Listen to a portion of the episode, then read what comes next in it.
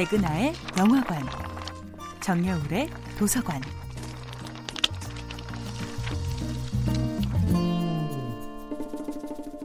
안녕하세요.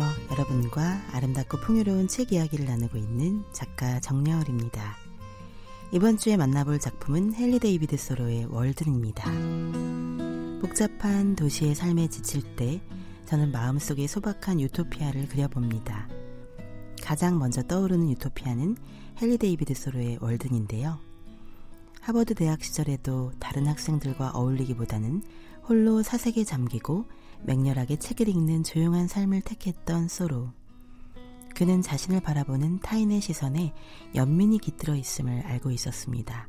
가정교사나 연필 제조 같은 불안정한 일을 하고 있는 것을 사람들이 불쌍하게 여긴다는 것도 알았지요. 하지만 헨리 데이비드 소로의 진짜 직업은 따로 있었습니다.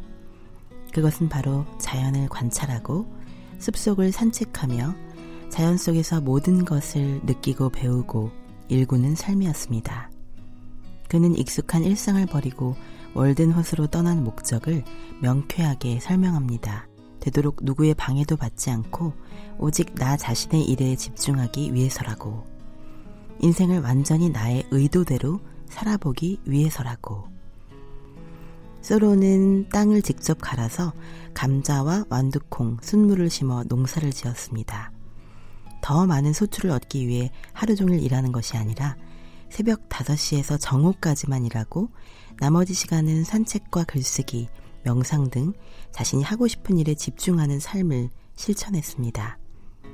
사람들은 비료도 주지 않고 기계도 쓰지 않는 이 초보 농사꾼을 의아한 눈빛으로 바라보았지요. 하지만 그는 바로 이 소박한 농사꾼이자 조용한 수행자의 삶을 지극히 사랑했습니다.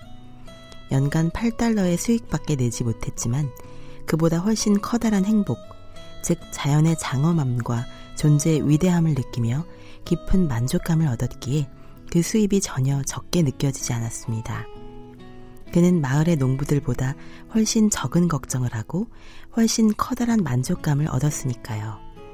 사람들은 소로를 이해하지 못했고 불운한 운명 탓에 산과 숲을 떠도는 유랑자처럼 살아간다고 생각했지만 소로는 전혀 굴하지 않았습니다. 그는 월든에서 자신만의 아름다운 이상향을 창조했으며 월든이라는 아름다운 기록을 남김으로써 생태주의의 영원한 멘토가 되었습니다. 정야울의 도서관이었습니다.